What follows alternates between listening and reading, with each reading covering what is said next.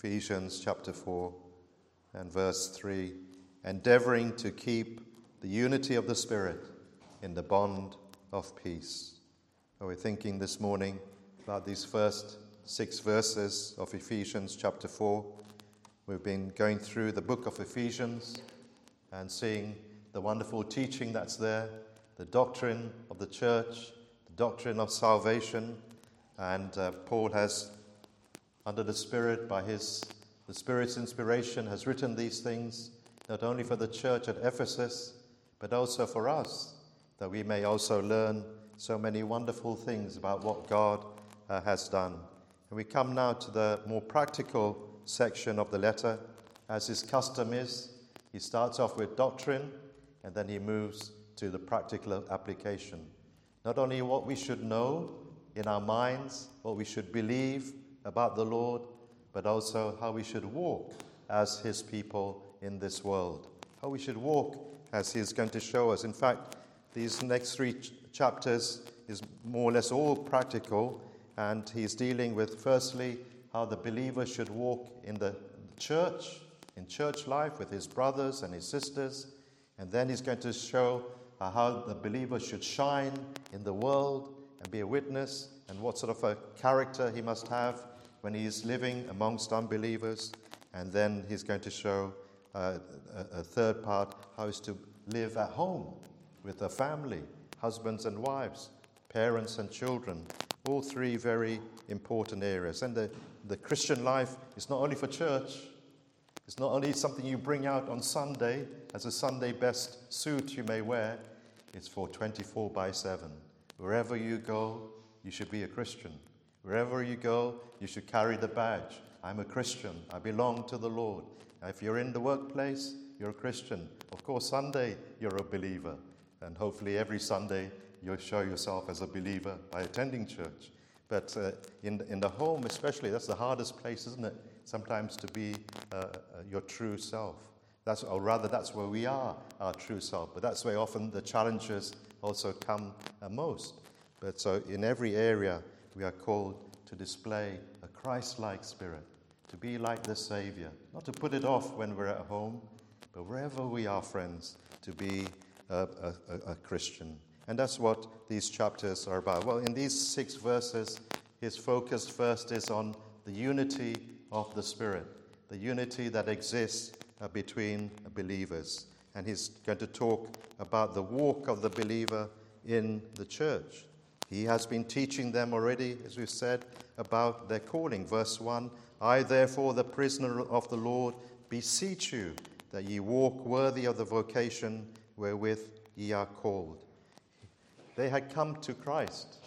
There was a time when Paul and others came into the city of Ephesus and preached the gospel to them, and they responded. They believed the things that were heard. When Paul said to them, come unto the Lord Jesus Christ, he will forgive your sins, he will give you eternal life, he will give you peace with God, he will reconcile you with God, and he will take you to heaven when you die. They heard that invitation to come to Christ, and they responded, and there was something going on in their heart. We call it the inner working of the Spirit, the inner call. And these people, though they felt in their hearts, yes, I want to follow Christ. Yes, I want to be a Christian. Yes, I want to believe in the Lord. Yes, I believe that Jesus is the Christ, the Son of God, and I want to follow him and give my life to him. And they responded in that way. The outer call came through the preaching mainly, and then they heard it inside, this call to follow the Lord. But have you heard that, friends? You've heard the invitation has gone out to you. Many times maybe you've heard the Lord saying, come, believe on me, I will give you life. I will give you life, spiritual life. I will give you eternal life. He has the power to do this. He has the power in his hands to give to you eternal life, if only you will come.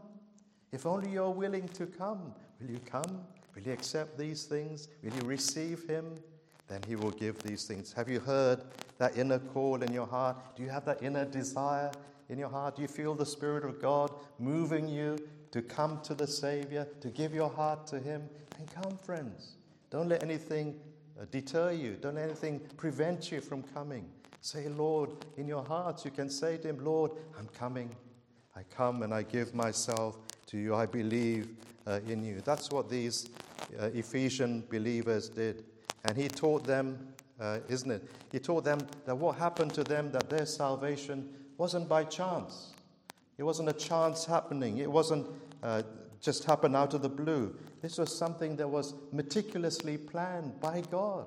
And we saw all the way from chapter 1 how their salvation didn't begin in time, but it began in eternity past. When God chose them and he elected them, and then the Son of God came and he died for them and gave his life for them. And then in time, in their lifetime, the Spirit of God began to move in their hearts and to make them to see that they were sinners and they must believe in Christ. And he worked in their hearts to bring them to salvation. And he's been explaining these things to them. And so much more. He went on to talk about the privileges and the blessings that they now have in Christ. That they are sons and daughters of God, children of God. That they have this hope of heaven now in their hearts and aspiration for heaven, which we'll mention in a minute. Access to God through Christ. Freely they can pray to him. And especially these who are on the whole Gentile believers, they were. Paul has showed them repeatedly.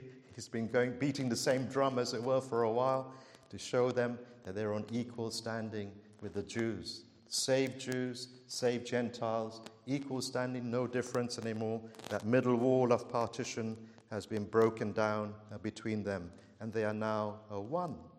And so having taught them these things, as we said, he now moves to this practical application. We move from the doctrine class to the application class and the outworking of these things in the church and the world and the home. So verse 1 here, as I therefore, the prisoner of the Lord. He's in a Roman prison because of preaching the gospel, because of preaching the good news. He's been imprisoned for the Lord's sake. But from that viewpoint, he says, I beseech you that you walk worthy of the vocation wherewith ye are called. He beseeches them. He could have used his apostolic authority. He was, after all, an apostle. And he had the authority to command. He had the authority to just tell them, this is what you should do. But he beseeches them. The word here, beseech, means to call near, to call somebody near to you in order that you can speak to them and encourage them and exhort them on a one-to-one basis.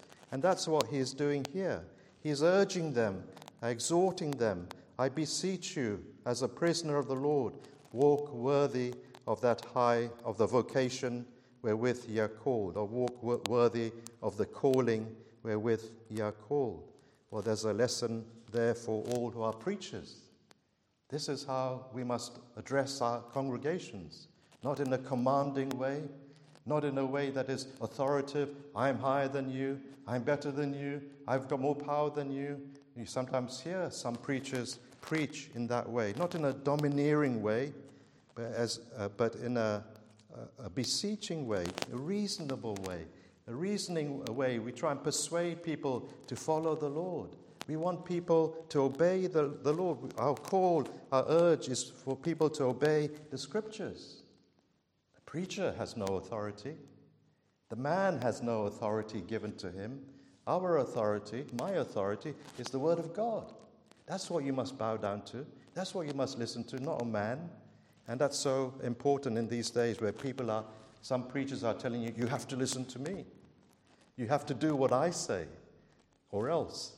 Well, that's not right. We do as the Word of God says, but we are urging people as preachers to walk worthy, walk in a manner that corresponds with your high calling. You've been called to such wonderful and great privileges. You've been granted so many great benefits as a believer.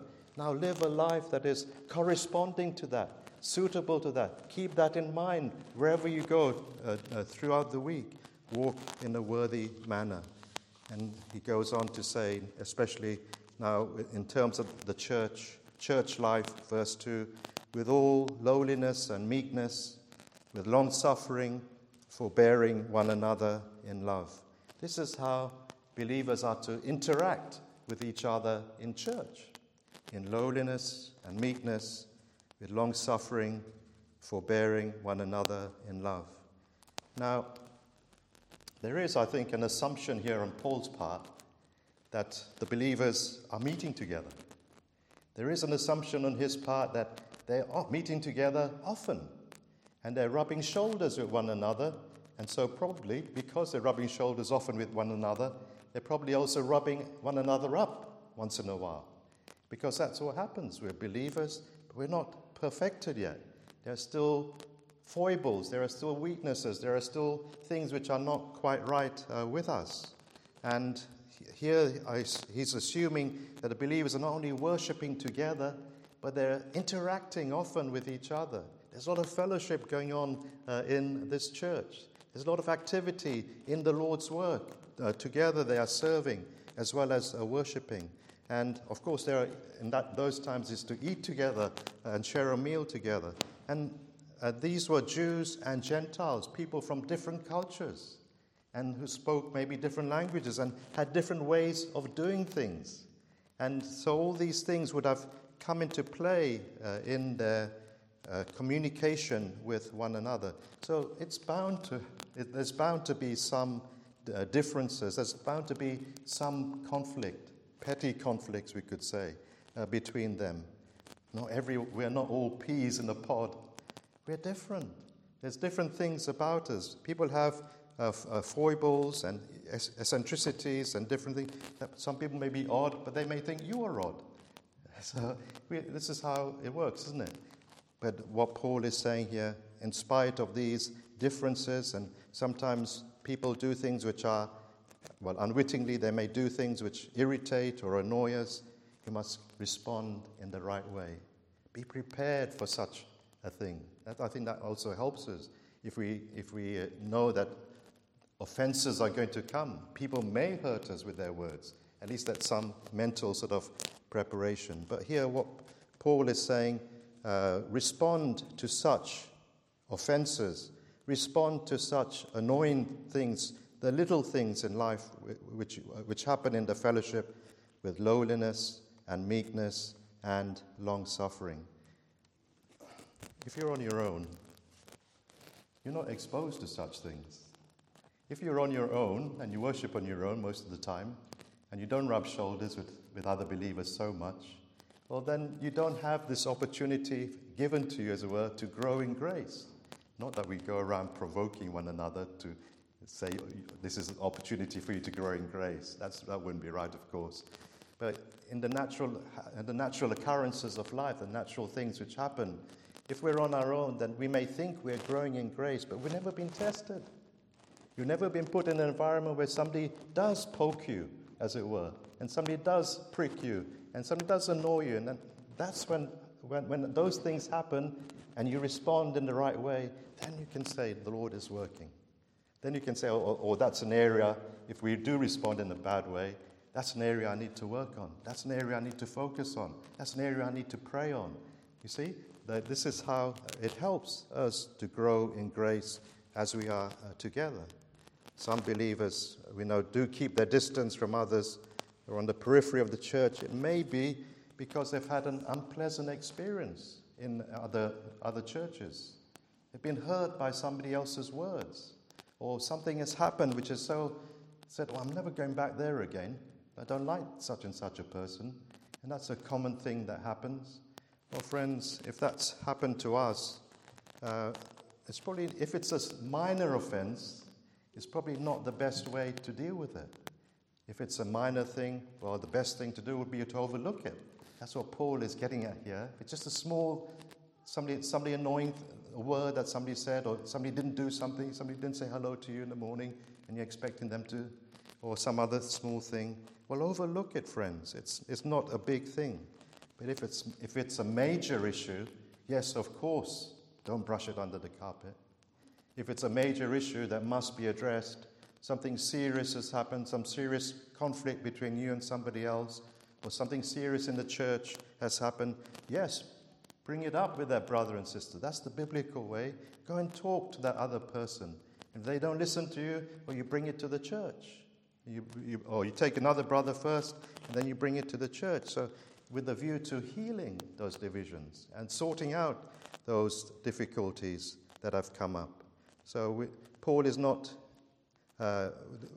encouraging us rather to exercise these traits, and they are an opportunity for us to grow in grace. Well, let's just look briefly at them. Lowliness, well, that's humility, all lowliness. This is how it starts. Something in us, something inward, low thoughts of myself, not high thoughts. Be not high-minded, the apostle says in another place. Be low-minded, we could say. Think lowly of ourselves. Think of ourselves as small, because we are small. Excuse me. We are small. We're not great. We're so limited in what we can do. What can we do, friends? Well, how much can we achieve? How great are our gifts? Even our gifts that we have are imperfect in so many ways. Oh, friends, we should think more about our weaknesses rather than about our strengths, and have a true estimate of ourselves. We're not asking that you put on a phony sort of humility, but have a real sensible view, a sober view. Oh, yes, I can do this and that by God's grace, but such and such is out of my league, or I cannot. It's lowliness is the opposite of pride. Pride is something we all have to fight against as believers. Even today and tomorrow you'll have to fight against pride. For the rest of your days, till you enter glory, you will have to fight against pride. Friends, when somebody offends you, or when offended, pride says, don't you know who I am? Don't you know who you're dealing with? But humility, on the other hand, prepares us to overlook the offense. So this is the first thing, is a lowliness. But then meekness is the next thing, with all meekness. And this is gentleness, a calm inner strength. The world says meekness is weakness. Oh, if you're meek, everyone's going to walk all over you. Oh, it's a weak thing to be meek. It's far from a weak thing, friends. It's a strong point to be meek. To have control of one's spirit, well, that's a very hard thing to do, but it's something that we are to cultivate and develop. Do you remember in the Old Testament how Shimei cursed David? David and his men were having to leave Jerusalem because his son Absalom was going to come after him, was trying to kill him, and so he was on his way out with his servants and his soldiers. And Shimei, this man, started cursing the king in a terrible way. And one of David's men said, Abishai, I think it was, let me go and take off his head. That's what was his response. And David's immediate response was, no, let him curse, for the Lord has bidden him to do this. That's meekness. He had the power to retaliate as the king. He had the soldiers with which to retaliate. But he didn't do that. He said, I take it from God's hands. He looked past that man and his evil words to God. And then the greatest example of meekness we have is our Savior, isn't it? He said, come unto me, all ye who labor and are heavy laden, and I will give you rest. Take my yoke upon you and learn of me. Why? For I am meek and lowly in heart, and you shall find rest for your souls. Meekness is not a weakness. And think of all that he went through. Think of all the Savior had to endure, especially towards the end as he was going towards the cross. The taunts, the needlings that he had. Oh, you are the Son of God. If you are the Son of God, do this. If you're the Son of God, do that. The false accusations that were put against him. The provocations that were made against him, the physical things they did to him, the spitting in his face, the plucking out of his beard, and so on.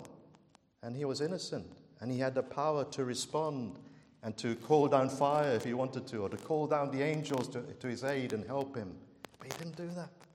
He kept control of his spirit in the midst of many provocations. He kept silent. Isaiah 53, verse 7, you know it well. He was oppressed and he was afflicted, yet he opened not his mouth. He is brought as a lamb to the slaughter, and as a sheep before her shearers is dumb, so he opened not his mouth. So for us, friends, also, there are times when we need to speak. There are times, yes, when we need to clear the air, and we mustn't keep silent. But sometimes there are things we can just let them go and pass over it, especially in the home with husbands and wives or children and parents. There are bound to be infractions. There are bound to be things said and done which may be annoying, but we brush over them if they're small things.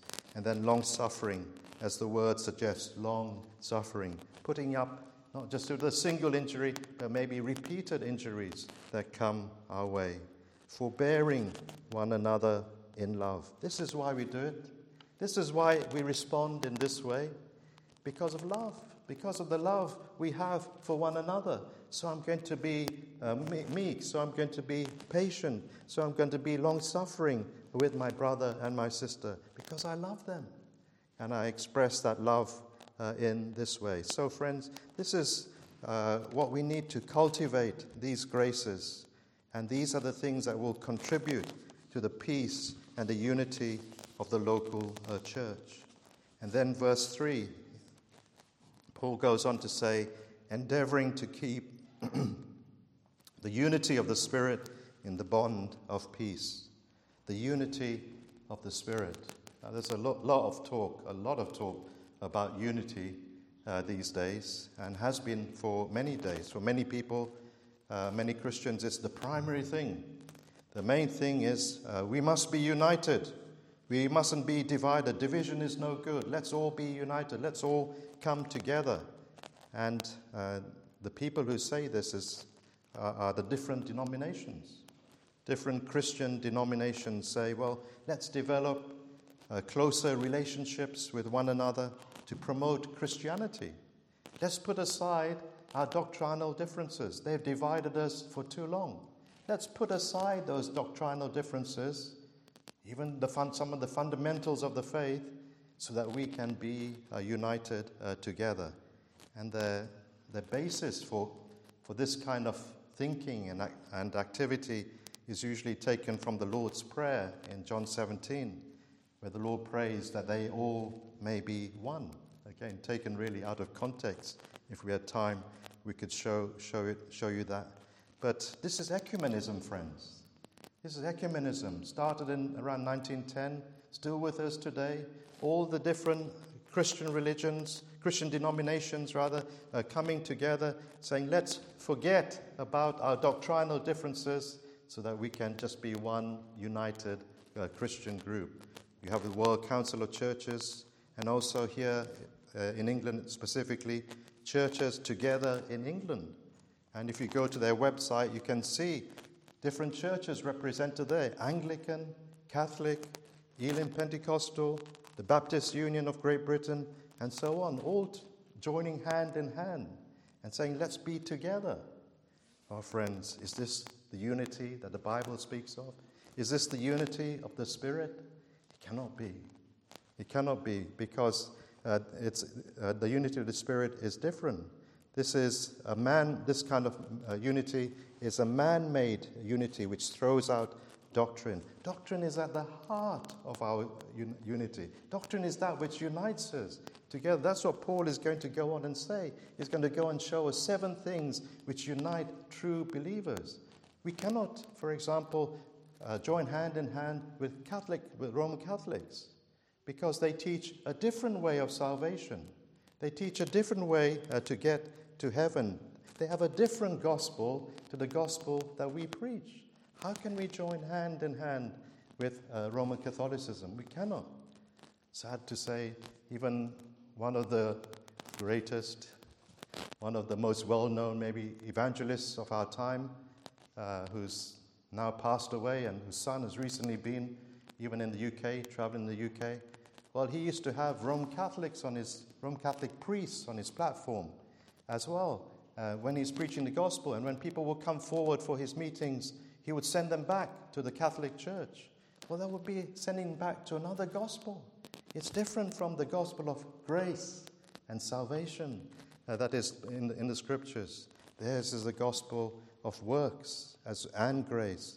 Oh, friends, we have to be aware of these things. In fact, things have gone even further than just Christian denominations coming together. If you've seen, as I'm sure you have, some of the special services in Westminster Abbey or at St. Paul's Cathedral, well, you'll see there Muslims, Buddhists, everyone, Orthodox Greeks, all of these coming together, sitting side by side. So this ecumenism has sort of gone further and embracing all religions and saying, let's all come together. We're all praying to the same God. Oh, friends, this is not the unity of the Spirit. The unity of the Spirit is different. The unity of the Spirit is the work of the Spirit in individual hearts and bringing that person to faith in Jesus Christ. And then uniting that person by faith to Christ and uniting that believer to other believers who are also united to Christ. That is the unity of the Spirit. And Paul tells us here, endeavoring to keep the unity of the Spirit. They're not trying to manufacture it. They're not trying to get together. Let's get together and let's try and create a unity. It's a unity that already exists. It's already there. And Paul says, keep it. Watch it. Do your best. Strive. Endeavor. The word is strive. Make a determined effort to guard the unity that you have. Make every effort to keep it. Guard over it. Watch over it. Because even in this true church, even in this local church where believers are united together, schisms can come in. Divisions can come in. Unhappiness can happen. And so you must be careful as a local church not to allow these things to happen. Do your very best. Strive to keep these things out. Sadly, some churches, well, they're riddled with suspicion and tension, and they're unhappy members who avoid one another. And even though they're worshiping together, they won't say hello to each other or greet one another. Friends, Paul is saying, don't let such a scenario happen in your assembly. Watch over the unity. Cultivate friendship. Cultivate kindness. Cultivate peace. Be a peacemaker. Be always for peace in the church in the right way. Of course, where doctrine, when it means you have to stand up for doctrine, you still have to stand up. There are times when we must do that. But on the whole, generally be for peace and loving one another as brethren. And then I move very quickly to the last two verses, where he mentions these. These are the seven things that unite believers. And I'll just go through them very quickly. But these are the common things you will find in every believer, as it were. These are the things that unite us. This is the creed that we ascribe to. This is the hymn sheet that we all sing from. Every believer sings from. Firstly, there is a one body. We belong to one family. Every believer is in the same family. There's a family in heaven and earth, the invisible church, all the believers. That's one family. But we are, as we could say, a microcosm. The local church is a microcosm of that invisible church. And so we belong to this one body, the body of Christ. One Spirit, that's the Holy Spirit, the Spirit who resides in every believer. By him we are made a part of the church. If any man have not the Spirit of Christ, he is none of his. And by the Spirit, 1 Corinthians 12:13, for by one Spirit we are all baptized into one body. Every believer has the Spirit of God. One hope of your, even as you are called, in one hope of your calling. We spoke on this before, chapter 1 and verse 18. Paul was praying that the hope, the anticipation that was in their hearts would increase. They would understand it more, grasp it more. The anticipation of heaven. Every believer has given to them by the Spirit an anticipation of heaven, that they are going to glory, that they're going to be with the Lord. And they're looking forward to it. There's a growing as one goes on in the Lord, there should be a growing anticipation of it. As one ages and gets older, maybe even more, we can see, as it were, the celestial city. And the hope builds up in our hearts. I'm going to be with the Savior. I'm going to be in heaven, that holy and happy place. Do you remember Pilgrim and Hopeful, when they neared the city in Pilgrim's Progress? And it was said of Pilgrim, when he saw the celestial city, he desired to the point of sickness. He longed, he panted for what he saw, the joys and the happiness that awaited him in heaven. That's something that we desire as well, the hope of our calling. We know of the wonderful things and expect wonderful things, the future glory prepared for us. One Lord, verse 5, well, we have a common Savior, but also a common Lord, the Lord Jesus Christ, the supreme ruler. He has bought us with his blood. We belong now not to ourselves, we belong to him. We handed our lives over to him, so now he dictates our life. He tells us what to do. We're no longer our own. The big decisions in life, well, we say, Lord, what do you want me to do? What is your will for me in my life? We don't quibble at his commands. We obey him, friends. If his word is clear and plain, we know what he wants us to do. Well, we remember that we are his servants. We are following him. One Lord. Every believer is like this, isn't it? One faith, but that is referring more to the objective faith rather than the subjective faith each individual has. But that one objective faith, the fundamentals of the truth that we believe.